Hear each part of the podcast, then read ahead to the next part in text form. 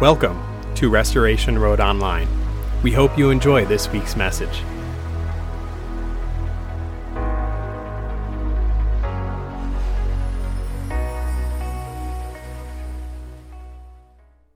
I'm Just going to read the Word of God we're going to learn from today. And he began to tell the people this parable A man planted a vineyard and let it out to the tenants and went into another country for a long while. When the time came, he sent a servant to the tenants so that they would give him some of the fruit of the vineyard. But the tenants beat him and sent him away empty handed.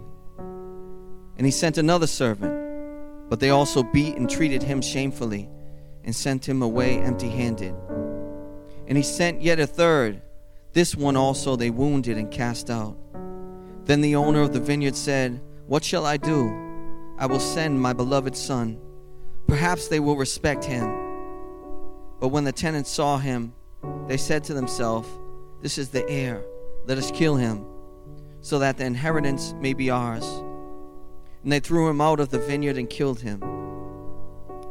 What then will the owner of the vineyard do to them? He will come and destroy those tenants and give the vineyard to others. When they heard this, they said, Surely not. But he looked directly at them and said, what then is this that is written? The stone that the builders rejected has become the cornerstone. Everyone who fa- falls on that stone will be broken to pieces, and when it falls on anyone, it will crush him. This is the word of the Lord. You may be seated.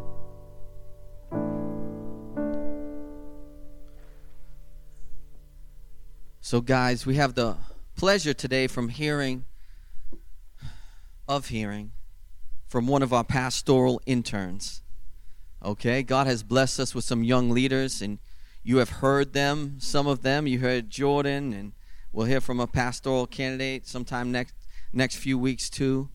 And what my prayer is for Restoration Road is that we're able to multiply pastors we're able to raise up young men and preachers and older men and middle aged men, whoever's called by his name to pastor and shepherd God's people, that we would be a training ground for future leaders and pastors who would give their life to care for Jesus' flock. And so you'll see some of these young men over the summer here and there preaching. And I want to ask you just to be for them. And I know many of you are. Be for them. Let's I said this to the team this morning, and not that any of you are doing this, I just want to put this into our heart as a church. Let's put any critical spirit aside when it comes to, oh, I want this preacher or that preacher. Let's say, I want more preachers. And we'll let them struggle. We'll let them grow. We'll let them have a good week and a bad week. But we need more disciples. We need more churches. We need more pastors. Let's be a place that fosters growth and that gives the grace. And I think Josh is going to preach great. Don't think I'm setting him up like he's going to be horrible. It's like, you know, I'm not, yeah, I think Josh is going to be great.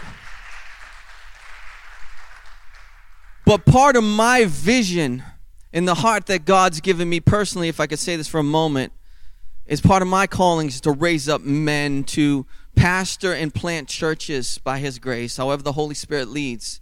And so you will see in summer seasons and different seasons, we're going to give the uh, give space and a place for these men to grow and preach.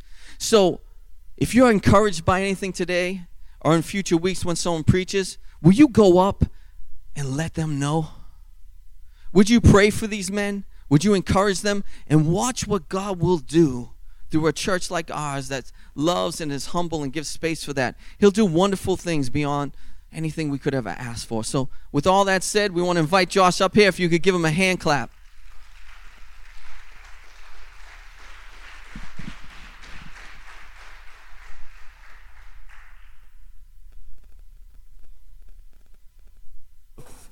There we go. Good morning, Restoration Road. Uh, if you don't know me, if we haven't had the pleasure of meeting face to face yet, my name is Josh. Uh, I'm a pastoral intern, and frequently, more than not, you can catch me in the sound booth doing AV with Trevor. I want to thank Pastor Joey very much for this opportunity to share the word this morning, and I want to thank all my friends and family who have been praying with me this past week in preparation. When spending my time studying for this message, there are two things that almost all scholars agree upon. First, it's that not all parables are meant to be allegories. Not everything in a parable, every detail has its in depth hidden meaning. It's not all allegory, it's not all the Pilgrim's Progress. But with exception, this parable is intended to be allegory. Second, it's that this is a very simple message. It's a very simple allegory, meaning that when Jesus was speaking to his audience, they understood everything he said in plain English. While it may be a hidden meaning behind some terms, it's not secret, it's not anything that they would not have recognized immediately as he was saying it. And I want to ask for your grace this morning, as this will be a little bit heavier of a message. Have you ever had your mail read? Have you ever felt exposed by someone in a conversation as if they had seen a glimpse into your heart and thoughts and they called you out on it? I know I have. I've had my mail read. It actually was earlier this summer. I was in a very angry place with work and with life. I have a wedding come up, so I'm frustrated, and finances are stressful. And people were just making me angry. And it turned into you're allowed to be frustrated, and you're allowed to voice your opinions and your frustrations, and it's allowed to cause some tension. But one of my good friends, my former roommate, called me out and he said, You're using the guise of venting to me as to cover up your sin of anger. Because now you've gone into the place where you're targeting this person and name calling them and saying things about them and saying things that are not kind and not uplifting as a brother and sister in Christ. You are sinning in your anger in this moment. And I, I had to sit back and humbly assess myself that night because he's texting me, and I'm like, no, now I'm angry at you. What are you talking about? I have every right to vent about my frustrations. I, th- I think I'm valid in my feelings. But I, pray, I, I said goodnight to him via text, and I, I went to bed that night, and I woke up, and I realized I was wrong. He was right. I, I was using my anger and my frustration to, to, to guise my sin as venting. And I went up to his office the next morning and I just apologized and we, we made things right and I just hugged him and embraced him as a brother in Christ. I believe there's a few things that God would have me share with you in our time together the journey we're going to take this morning is, is going to be fairly quick, but we're going to take a look at the four ways I believe Jesus was being prophetic in this passage. And then we're speci- specifically going to be looking at two things that allow us to respond practically to those. To give us some quick context to the conversation in Luke 20, one day Jesus is in the temple teaching and preaching, and the scribes and Pharisees challenge him. They challenge Jesus and say, By what authority is it that you're preaching this gospel message? By whose authority do you stand here and preach? And like many times he does throughout the Gospels, Jesus turns to them and responds with another question. He says, Well, by whose authority did John the Baptist preach? And they kind of turn around into the little corner and they huddle together and they can't decide because it's like, well, if we say he's from God, then he's going to say we were wrong for having him killed by Herod. And why do we not embrace him and so they turn around to Jesus and say, We don't know. And Jesus responds, Well, then neither will I tell you by what power and authority I do these things. Have you ever been in a conversation with someone, random, close to you, or even with someone that you hate, with absolute certainty and audacity, read your mail? They just knew everything. It's like taking a mag light to the eyes in the dead of night. You feel exposed, you feel targeted, you feel caught off guard. And that's how I think the scribes and Pharisees felt as Jesus was preaching this parable.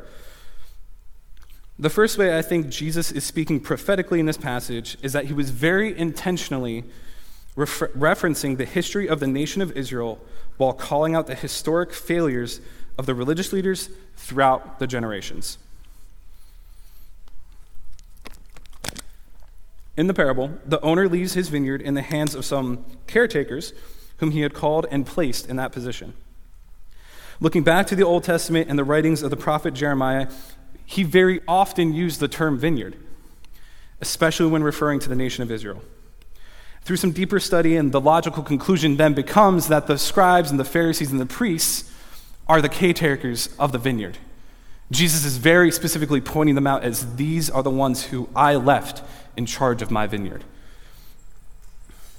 Jesus is in the temple proclaiming the failure of the religious leaders to bring the people back to God, and instead they continued on in the self righteousness of the nation that they had failed at their purpose. Despite God the Father, the creator and owner of the vineyard, sending the nation of Israel countless judges, countless prophets to proclaim the word of God and lead them back to righteousness, every single time the prophets and judges would come Things would be good for a while, the nation would prosper, God would bless them, and then something in the nation went wrong and they would immediately turn back to their idols. This would go on for 13 to 1500 years. They failed to take care of the vineyard that was entrusted to them. But how exactly did these religious leaders fail? Well, sin was allowed to flourish without consequence. They stole, they murdered, they committed adultery, they turned the temple into a den of thieves and a market in place of instead of a place for worship. And God says in Hosea 6 6, For I desire steadfast love and not sacrifice. And what he's saying there in Hosea is that you've turned my law and my system of forgiveness into a way to show your self righteousness. You've forgotten the love and the compassion that's meant to come with the law. The sacrificial system wasn't designed to create us as righteousness, it was to take the place of our unrighteousness and our wickedness and allow us to go before the throne of God. And so, what Jesus is saying is that you have murdered, you have stolen, you've persecuted the people that I sent you to save and to care for. You are torturing and taking from the widows and orphans. Instead of giving all that you have, you are taking it for yourself. They chose religion over living and loving the God of the gospel. If the God the Father is the owner and the religious leaders are the caretakers, we can label the prophets as the messengers and obviously label Jesus as the Son. The second way Jesus was being prophetic was that he was prophesying his coming death. Multiple times throughout all of the Gospels, he prophesies about his death. But this is one of the few times that while he's talking about his death, at the same time, he's also connecting himself to God the Father. He's saying very loudly, I am the Son of God. I am the rejected Messiah who has come to save you. He's taking a very bold claim to say, I am the Son of God. To follow this up, the third thing that he prophesies about is the final judgment. Jeremiah and Jesus both prophesy in agreement that one day the owner of the vineyard, God the Father, would come and he would punish the wickedness that was allowed in his land. Now, I would like to sit on this last point for the remainder of most of our remaining time. The fourth thing that Jesus prophesies about was the current state of the heart of his people. Pastor Joy preached on matters of the heart a few weeks ago when he preached on the parable of sower. The a really sobering question I have to ask myself is Am I allowing God to read my mail? Are we allowing Jesus to read our mail? Have we listened to the messengers inside sent to us along the way, or are we just going to continue until the final day when we stand before God in all of his glory? Jesus, through this parable, is showing the natural disposition of man to reject him despite being given all opportunity, time, and intervention. This is known as the doctrine of total depravity. Paul talks about this all through his letters, but especially in Ephesians and Romans, about how before experiencing the grace of God and his immeasurable love towards us on the cross, that we were lost in our trespasses, dead in our sins, scum of the earth, wicked, deceitful, slaves to our fleshly desires, and condemned to death according to the law of God. But because of Jesus' actions on the cross, we have access to the merciful love of an eternal God.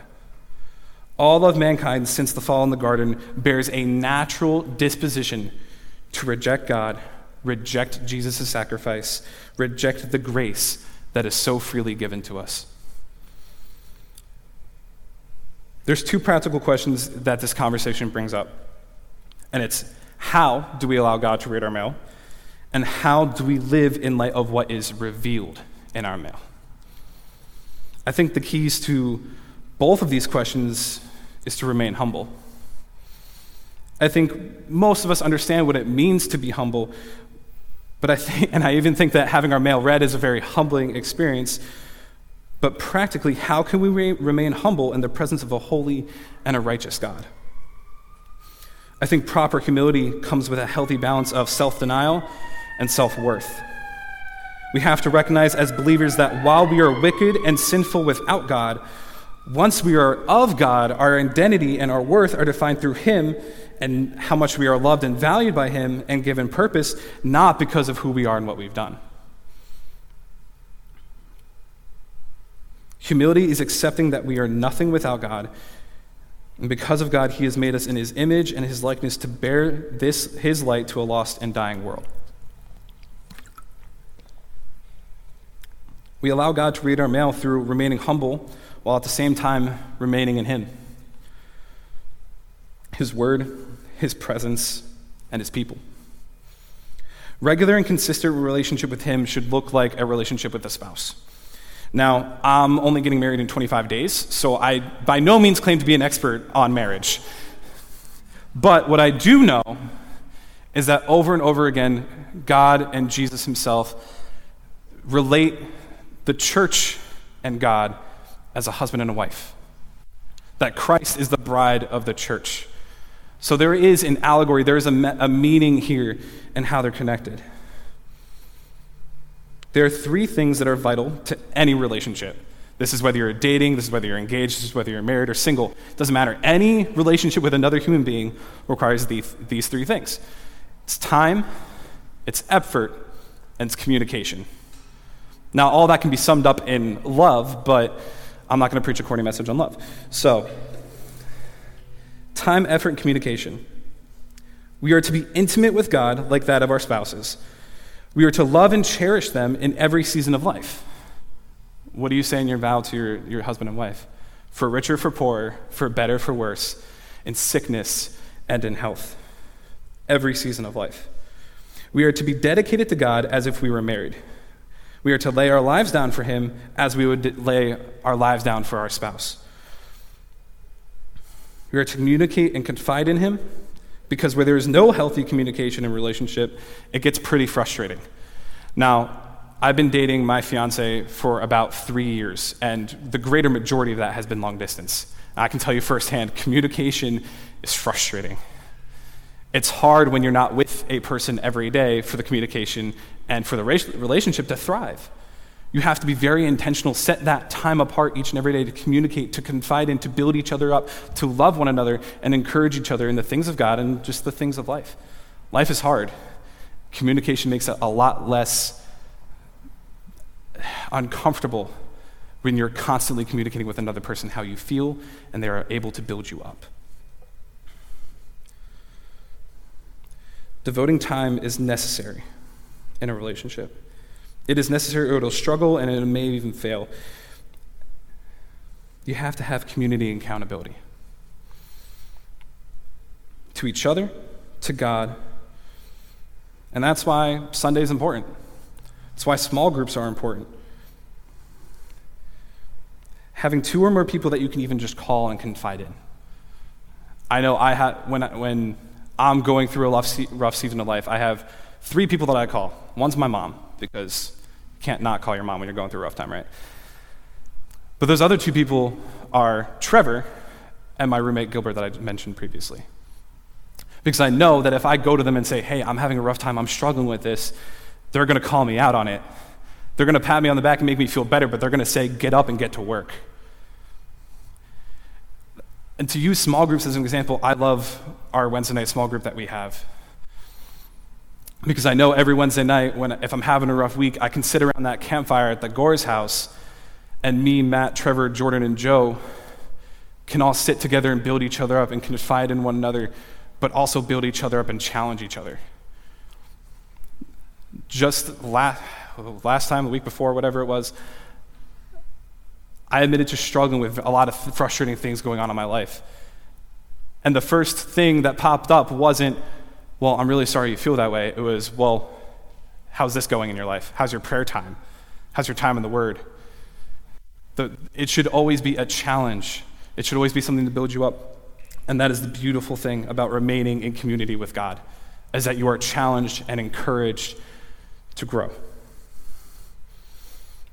Moving on, what does it mean to live in light of what is revealed in our mail? You really have to be humble for this part. You may have to repent of being in the wrong.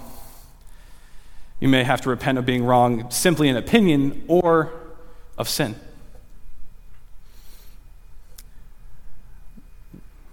Ask for forgiveness and work towards changing for the better. Another way to live humbly in what is revealed in light of our mail is to live generously. We talk about this all the time here at Restoration Road being generous with our time, our money, our resources. Being intentionally generous is a key to remaining humble and a steward with what God has given us. Living the gospel in light of our open mail means to share the gospel of grace with anyone who would open that door to us if our first response is not how to impact those around us for them to experience the same grace that we experience, then we have missed the mission of the church. If you're anything like me, and this may be exclusively me because I'm a Bible college student, but if you, if you have the time and you're interested in reading deeper into theology and ministers of the past, I would encourage you to go listen to a sermon, or read a sermon rather, by Jonathan Edwards. He was a preacher from the mid to late 1700s in New England. And he was a fantastic preacher, and most of his, this message, it's called Sinners in the Hands of an Angry God. Most of this message is, in, is attacking the wickedness and attacking the self righteousness of man. It's saying that without God's hand intervening in our life, the world would not bear with us one moment, for that's how wicked we are. Because we reject Him, the world will reject us.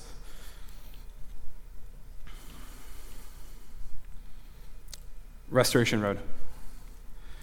Will you let God read your mail? Do we want God to read our mail? Is the first question we should ask. I would say at some level, past, present, or future, we all have mail that we're ashamed of. Mail that we maybe want to discard and hide in the back of a closet so no one ever finds out. But when we try to hide our mail instead of just letting God read it, all it does is bring us shame and bring us guilt, pain, and anxiety.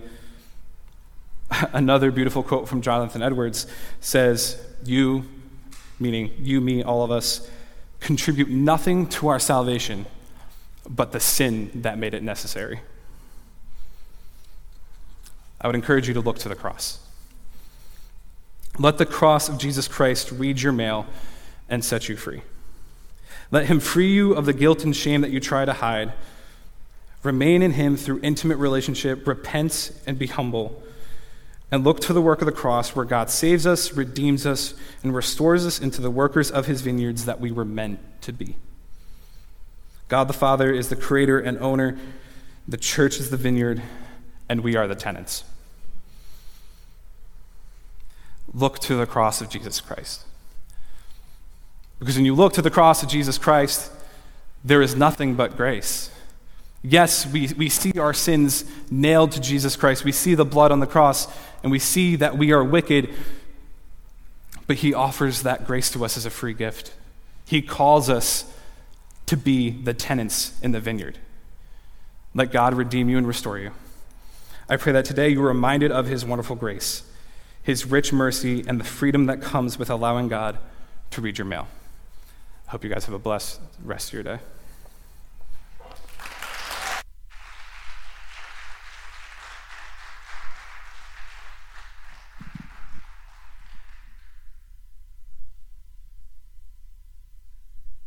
So anytime the music team wants to come up here, you can join me. I'll go. I'll I'll get behind that piano and play the wrong chord. I'll do it. Thank you so much, Josh. I just want to pray to close that message for a moment. If you allow me just to pray for one moment. Heavenly Father,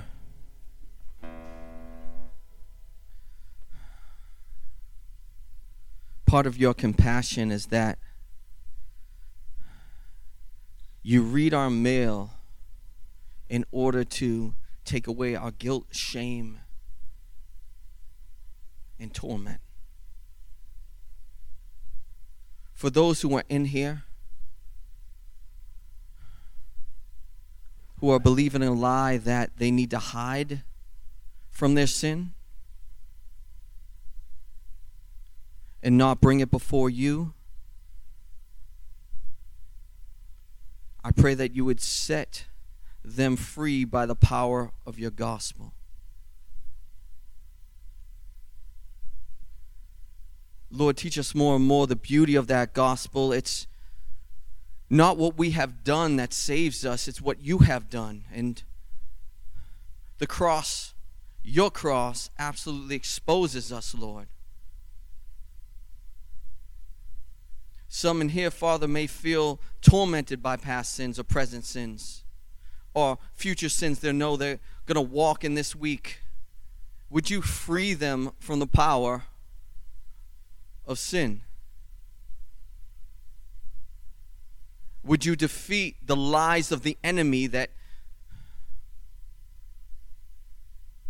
they hold on to, in which they believe maybe I can never stop doing this, Lord? Please, Jesus, let your truth set them free. Those online, in person, I pray for freedom psychologically. I pray for strongholds to be broken on even those who are suicidal, Lord. By your blood, Jesus, you have conquered the power of Satan. You have defeated the power of sin. You have given us life and defeated the power of death. Jesus, you have stomped on the head of Satan, and we believe that. Let darkness be gone in many people's life who hold on to their sins, and may they be set free by your power, Jesus. Today, we pray that with all our heart, and we trust you to hear our prayer. In Jesus' name, amen.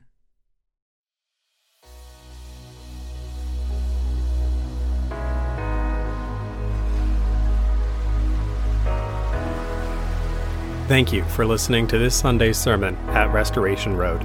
We hope it blessed you and invite you to join us for next service at 10 a.m. on Sunday. God bless.